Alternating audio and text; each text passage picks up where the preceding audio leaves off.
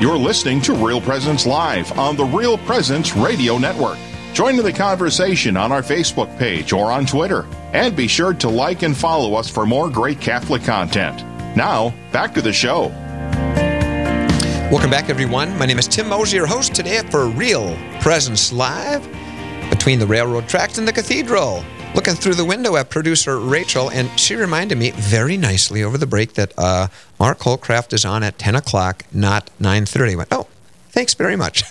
we have a wonderful guest on here at 9.30, someone I know personally and someone who I shared a nice cold evening with on Sunday, but for a very good cause, Cassandra Johnson. Welcome, Cassandra. Hi, Tim. Thank you for having me. oh yes, so so good to talk to you. Thanks so much. Well, we'll get to that uh, that part of the story in a little bit. Um, why don't you tell our listeners just a little bit about yourself growing up and maybe your faith life growing up? Yeah, absolutely. Uh, so I'm a native of Moorhead. Grew up in uh, in a small family. I got one brother, and we we were pretty uh, cradle Catholic. Mm-hmm. Uh, I went to Catholic school my whole life, uh, which I really find a, a blessing. It was a little seed that was planted mm-hmm. um, as I was growing. So I went to St. Joe's Elementary, St. Joe's Parish, and ended up going to Shanley in Fargo mm-hmm. uh, for high school. And yeah, I think growing up, the biggest thing that was installed, like in, installed in my life was that we are Catholic. And what does that mean? And so a lot of it came through my education, but then started coming through being involved in youth groups, um, going on a lot of missionary trips, anything that I could really get my hands on to do, I wanted to do. And I had a really great group of friends growing up too that were supportive of me in that. And so that kind of led me to make the decision at the end of high school to go to the University of Mary in Bismarck. And so I continued my education there, and I thought that the Lord was calling me to um, a psychology degree. And so that's what I focused on with minor in Catholic studies and still continued there that, that thirst for uh, the knowledge of our faith. And then, um, yeah, once I graduated, I started working at the Autism Center in Fargo and just felt like I was called somewhere else um, and I was interning with uh, Bob Noel at the Diocese of Crookston, mm-hmm. uh, helping with some youth camps that I'd been involved with my whole life. And he said, "Hey, you know, we have this opening. You know, maybe it's something you want to look at." And I just I took it to prayer and I said, "All right, Lord, like if you want me to work in the church, uh, you got to open the doors." mm-hmm. And He opened every single one, and so now I'm the pastoral associate for the Office of Formation and Discipleship at the Diocese of Crookston. Wow, that is great. Well, thanks for saying yes, you know, to God. It's it's it's pretty amazing how how God works, you know, taking you places that you never thought you'd be and yet like you said, waited upon the Lord, open the door, show me if that's what you want. That's wonderful. You know, having that upbringing that you mentioned, uh, Cassandra, about you know having a family uh, that is so Catholic. You know, obviously it's not a hundred percent guarantee that that the children are going to be raised that way, but it really, really uh, instills in you, doesn't it? This idea of, of you know, this this is what we do. I, I see it with my five year old all the time, right? You know, it's amazing how the things that we do as parents and as a family repetitively, it shows us, you know, that that this is what we do. A quick little example. So uh, after supper, we always know at seven o'clock at night, that's the time for rosary. And so as soon as it gets seven, he can read times. It's seven o'clock. I'll go get the rosaries, you know. And so it's like that is so cool. As a father, you kind of, you know, it brings me to tears. Like, here's my five year old son excited to pray at least part of the rosary, right? You know, he's going to get the rosaries yeah. and, and, and, knows that this is what we do. You know, so those those, those habits that we that we form, uh, that, that that's such such good uh, grounding for our, our kids. And it sounds like you had a lot of that as well. Absolutely, yeah. It's that just makes me, yeah, just kind of giddy that your five year old like realizes the the strength and the the power that the rosary has not only for just like unity of your family but also like underlying like wow this is something important you know something that we do together because that was definitely something that my family really did when it came to going to youth events or going to church events we weren't we weren't massive rosary prayers in my family um, which surprises some people. But I think the biggest thing that I remember was it was just like every Wednesday night, every event at the church, we Mm-hmm. were going, and we were going as a family. Right. Even in the midst of sports, even in the midst of theater, it was always church was our priority. And that too, like you said, that and, and that's and that's great as a family doing it together. Talk with Cassandra Johnson about her walk, and of course she's now is a pastoral associate for the Diocese of Crookston. Um, I'm, I'm curious, Cassandra, is is there any time like in, in your life, if you go- back, is there a, a special maybe first encounter with Christ, maybe a first powerful encounter with Christ that that that stands out in your mind when He first revealed Himself to you in a special way? Yeah, yeah, totally. Um, there are these camps that the Diocese of Crookston does, and it's called uh, JP2 Camp or St. Teresa of Calcutta Camp. They're in the summer. Mhm. They're about a week long. And when I was in middle school, I went to these camps. Like I said, I would say yes to anything. And uh, the first two years that I went, I was just kind of there because all my friends went and because it was a fun environment. Mhm. Um, but I remember my eighth grade year, we would have this night of adoration and a night of four corners. So essentially, a really big night of prayer and encountering the Lord um, in the Eucharist. And I remember sitting down and I just saw everyone crying, being moved. And I looked at the Lord and the monstrance and I, I just said, like, I don't get it. I don't get it. And I was pretty distressed. I was pretty angry with the Lord. Um, and so I just closed my eyes and I prayed and I asked him to, to show himself to me in the Blessed Sacrament. And I just asked for that faith. I was like, Lord, I, I believe, but help me in my unbelief. And yeah, I opened my eyes and just, it was like the transfiguration. I just couldn't look at the Blessed Sacrament the same. I just, I knew that was Jesus Christ present in front of me, body, soul, divinity, everything. I just was overcome. And that moment, I just heard deep in my heart, like, follow me. Um, I didn't know what that meant. I didn't know where to go from there, but that moment in adoration changed my life. And that's definitely the encounter that I keep going back to, even though at this point that's over eight years ago for me. It's still that moment where I know he claims me as his. Yeah. Wow. Cassandra, that's, that's very powerful. And uh, again, just a- an act of faith on your part, right? Okay, Lord, obviously it's response, right? Everything is initiated by God, right? He's there, He's stirring in your heart, but that acceptance, right? Okay, Lord, okay, show me, you know, and, and that searching for Him. And I, and I love that this, the simple, the simple uh, message He gave you follow me, right? And how many times do we see it in the Bible, right? I, I love, right, the call of Matthew, right? I mean, he's there doing his thing at the tax table, right? Follow me, boom. And another little Romeo story. We were looking at um, a picture of the call of Matthew. And he says, "Daddy, wh- why is why is the money just falling off the table and onto the floor? You know, because you know, that obviously there's many different depictions of it, right? But I said that Yeah. that just shows me. And so we go to the Bible and see where it is. It's like he just says, "Follow me," and he immediately left everything. He said, "When God calls, he just left. And you know, if money fell, money fell. You know, he went. Mm. So the whole idea that you know, God is calling you and setting you apart for a special purpose, and when He says, "Follow me," you do it. Or you know, like when He says to Peter, right? And another thing, this is a good one for guys, I think, Cassandra, right? And John must John must be John twenty one, right? When you know Jesus restores Peter, right? He says, you know, well, what about John? You know, because John is the disciple whom God loved, right? And Jesus says, what if I want him to stay, you know, till I come back? You follow me.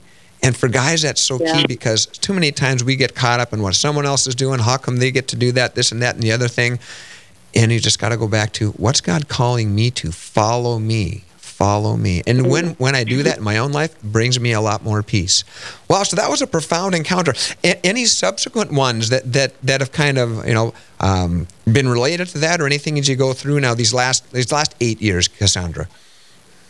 Oh, yeah, absolutely. He's he's so gentle with my heart, the Lord is, and, and he's encountered me in very minimal ways, um, but put together is just huge. Mm. And I actually shared my testimony with um, some of our youth this summer, some of our high schoolers, and to be honest, Tim, I forgot almost everything I said.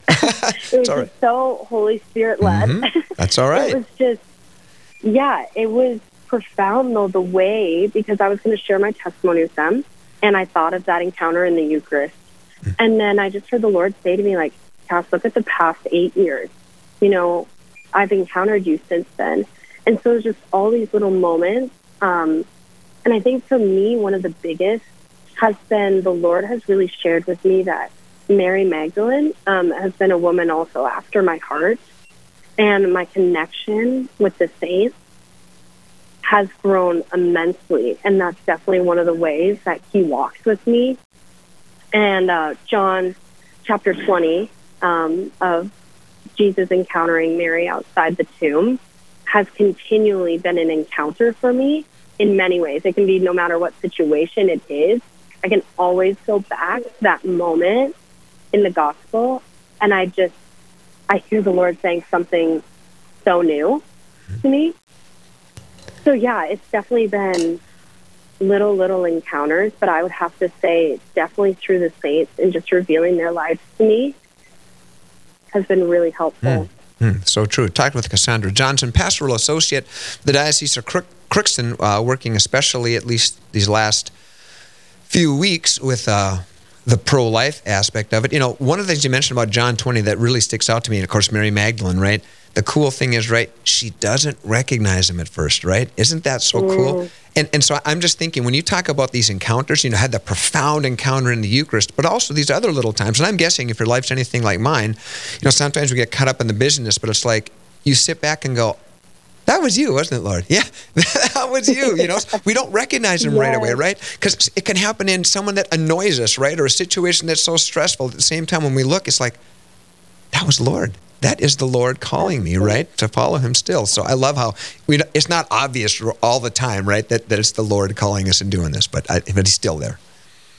Yes. Yeah, just I'm very aware of the 2020 vision mm-hmm. yeah, of yeah. the Lord being involved in our lives. But how beautiful that is to be able to say, like, wow, the Lord was really working here. That is so cool. And thanks for sharing that that testimony with those youth. I mean, obviously, those camps had a powerful uh, influence on you, and just to share that testimony, especially from someone young like you, you know, really has a profound mm-hmm. effect on them. we're talking with Cassandra Johnson. when we come back after the break, we're going to talk about her role now in the diocese and a big event that's been going on, and we just put some closure to on a cold Sunday. You're listening to Real Presence Live, and we'll be back right after this. This is Real Presence Live, where the focus is not on the evil around us, but on conversion and mercy through the good news that is always good. We're local, engaging, and live on the Real Presence Radio Network. Daily Meditations of Pope Benedict XVI, presented by Leonardo Defilippis of St. Luke Productions. The deep desire of the Magi. Why did the Magi set off from afar to go to Bethlehem? The answer has to do with the mystery of the star which they saw in the east and which they recognized as the star of the King of the Jews, that is to say, the sign of the birth of the Messiah. So their journey was inspired by a powerful hope toward the kingship of God Himself. The Magi set out because of a deep desire which prompted them to leave everything and begin a journey. This is the mystery of God's call, the mystery of vocation. It is part of the life of every Christian. When the Magi came to Bethlehem, going into the house, they saw the child with Mary, his mother, and they fell down and worshipped him. Here at last was the long awaited moment their encounter with Jesus. Going into the house. This house, in some sense, represents the church. In order to find the Savior, one has to enter the house, which is the church. They fell down and worshipped him and offered him gifts gold, frankincense, and myrrh. Here is the culmination of the whole journey. Encounter becomes adoration. It blossoms into an act of faith and love which acknowledges in Jesus, born of Mary, the Son of God made man. The secret of holiness is friendship with Christ and faithful obedience to his will. This meditation is taken from Benedictus, published by Ignatius Press and Magnificat, and produced by St. Luke Productions. Learn more at stlukeproductions.com. This is Real Presence Live on the RPR Network, bringing you stories of faith and hope through local hosts and guests from across the upper Midwest. Now, back to the show. Welcome back, everyone, to Real Presence Live. My name is Tim Moser, your host today, talking with Cassandra Johnson, Pastoral Associate for the Office of Formation and Discipleship in the Diocese of Crookston. She's told us her story, profound encounter with Jesus Christ in the Eucharist at camp, one night in adoration. It's just uh, flowed through the rest of her life. It's amazing. Welcome back, Cassandra. Hi, thank you, Tim. Absolutely. And of course, I love your story about, you know, going to the growing up very strong Catholic, Catholic schools, you, Mary, your call to the Diocese of Crookston. So let's talk a little bit about that. What are some of the, your duties at the Diocese of Crookston? And then we want to talk about that special event that we just uh, have been going through the last several weeks. Yeah, absolutely. Yeah, the beauty of my job um, is that I get to touch a little bit of everything in our uh, Office of Formation. And so some of my larger roles is I will be facilitating the summer camp, which I mentioned earlier has impacted my life so much. So the JP2 camp, the St. Teresa of Calcutta camp that allowed me to encounter the Lord. I actually get to go back now um, with my colleague Bob Noel and, and be the directors of that, which is crazy. Isn't that something? that yep. the Lord has brought me full circle back there. Um, and then with the summer camps, I also do a lot of youth events. And so a lot of youth ministry, which is really beautiful. Uh, right now, for example, we're taking some kids to the National Catholic Youth Conference in California. So hanging out in the airport, getting ready for that. And so we have 56 uh, of us going there and big group. And so moments like that where I get to travel, bring them on mission trips throughout the diocese along with we do these really beautiful 24 hour retreats. And i actually just did one last weekend tim and it was so life changing for me. I've never led something like that before. Mm-hmm. tell us um, about it. and yeah that was i never thought that 24 hours could be so powerful but we did our our retreat on the eucharist. Mm-hmm. and we had talks we had four strong talks just about the eucharist. How can you find it in Scripture, how can you find the Eucharist in the Mass? What does it mean, the Mass itself? And we had um, our very own Bishop Cozzens give a beautiful talk about, okay, now you receive the Eucharist. How does that change you? What does it mean? And we had kids who have been coming to camps, coming to retreats, and we had kids who it was their first time ever. And you could seriously see the trans like transformation in all of them of just this new encounter of being able to claim the Eucharist as a part of their faith, right? Because we've mm. started to see in Catholics that the belief in the Eucharist is going down. Right.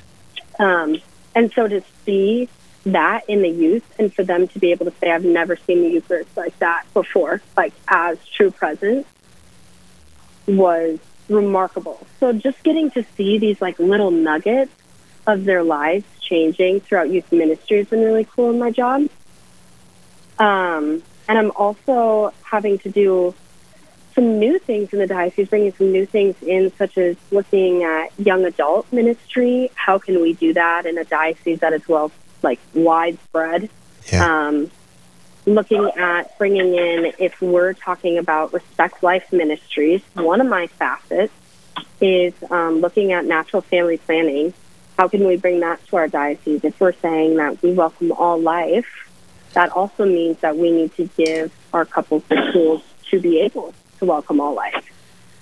Absolutely. And uh, the other aspect of that respect life has then come down to um, our pro life ministry. And so for me, I felt the Lord was calling me to really take a look at uh, 40 Days for Life, mm-hmm. uh, which is a, a nonprofit that's nationwide, worldwide, uh, that prays and fasts for the ending of abortion and for the closing of abortion clinics. And so that is just where I felt the Lord was taking me. So I kind of did some of that within my job, but that ministry also has to be laity led, um, as it's all Christians, all faithful are invited. And so I really kind of took that as a diocesan liaison, but then really just as an extracurricular in my life. We're talking with Cassandra Johnson about her, her duties and her jobs and her opportunities and blessings at the Diocese of Crookston in her role there as pastoral associate for um, the uh, Office of Formation and Discipleship. You know, a couple things really come to mind, Cassandra. Uh, getting back to the Eucharist for just a second, of course, we are in a period now of Eucharistic revival. And yeah. that is so awesome. I mean, what a great idea to have a 24 hour retreat uh, for these youth and you know have, having your own bishop there as, as one of the presenters powerful right mm-hmm. and to really open their eyes and their hearts i guess to the eucharist and to have those lives transformed and changed by that encounter uh, boy that, that is such a great idea and um, that, that's wonderful so so glad you're doing that the second, yeah, the yeah. second thing is uh, this for the 40 days for life, right? So I think a lot of our listeners know, but of course, with the Dobbs decision coming down, the decision for uh, abortion went back to the states. North Dakota is very pro-life. Minnesota not, and so within a matter of just you know a, a week or two, we have this situation going. Wow, okay, so what's happening now, right? The abortion clinic in Fargo is closing. They're getting, the, you know, they have land, they have property. They're going to move over to Moorhead. A lot of things are happening. You know, obviously, as a pro-life community, we're trying to to minimize the impact, see what we can do, right? And so, in the midst of all that, you're thrown into that. And I had the opportunity to meet you at, at a couple of uh, meetings and whatnot, one that we held and, and another one that was held uh, by someone else, of course. But uh, just a little bit, talk a little bit more about the specifics of this 40 Days for Life, how it came about, and how the Lord walked you through this, and some of the fruit of this specific 40 Days for Life campaign, the first 40 Days for Life campaign in Moorhead. Yeah, yeah, thank you. Absolutely. Um, I think one of the kick-starting moments was actually when I first started my job. I can remember it so clearly. I started August 16th, and um, Bishop came up to me and he said, "You know, I would, I would like you to attend this tent meeting with me. I'm doing the opening prayer. It would just be nice to have some some diocesan representation there." And I said, "Okay." So on a Friday night, I went to a tent meeting, which is essentially just giving um, the faithful information about, you know, what's going on with the abortion clinic, moving to Moorhead, and so I was learning a lot there. And I remember Tim uh, Tim Miller got up and spoke, and what he said just struck me. And he said, "If you think that you do not have a role in this movement, you are wrong." And I just remembered in my internal prayer, I was like, "Lord, I do not have time for this. like, I, He's not speaking to me." And um, I just brought it to prayer later that night, and I just realized, like, no, like, he was speaking to me. And I just didn't know my role and what that was going to look like. And all of a sudden, I got a call from one of my friends, Jocelyn, and she said, Hey, there's a group wanting to start a 40 Days for Life in Moorhead, but none of us really have, you know, the time to commit or the name to put on, um, like the waiver. And I was like, you know what?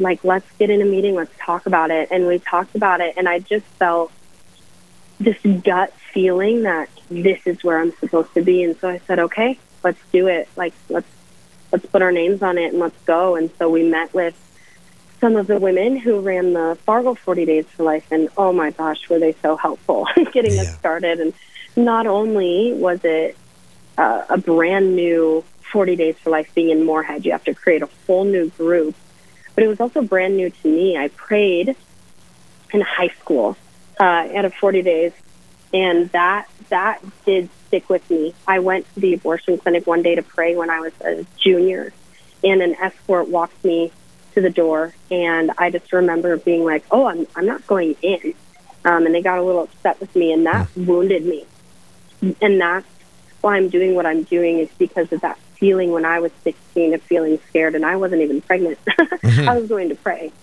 and I I was scared. Um, and so I was just like, you know what? I want to start this 40 days to life. I want to create a team, and oh my gosh, did my team carry me? But just to support not only the women, but the men, the clinic workers, the babies, everyone who's been incorporated in the harsh reality of abortion we wanted to be there praying and fasting for them.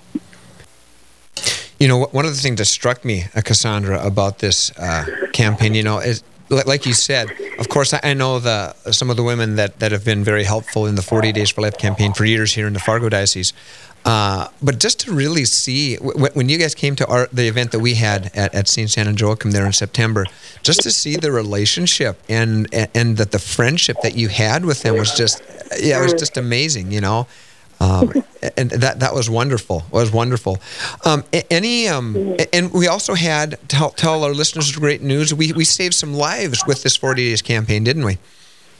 Yes. Oh my gosh! Praise the Lord. We saved two lives mm-hmm. during the 40 Days for Life campaign. So we have two babies that are going to be living, breathing, having a story, having a life because there was dedicated people out there praying and fasting for them, for their lives.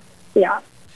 And we also had a rather, a, the closing prayer service was last Sunday. And if people remember last Sunday, that's when we had the huge wind and huge gusts. But we had, we had quite a great turnout, didn't we?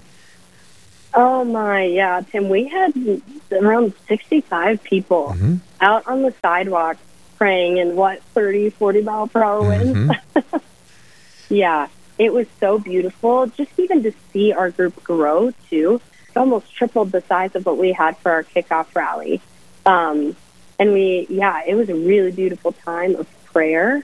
Um, where a rally, you may, you know, excite people and, and get them ready. And this candlelight prayer service was more just to really finally root ourselves in prayer. Mm-hmm.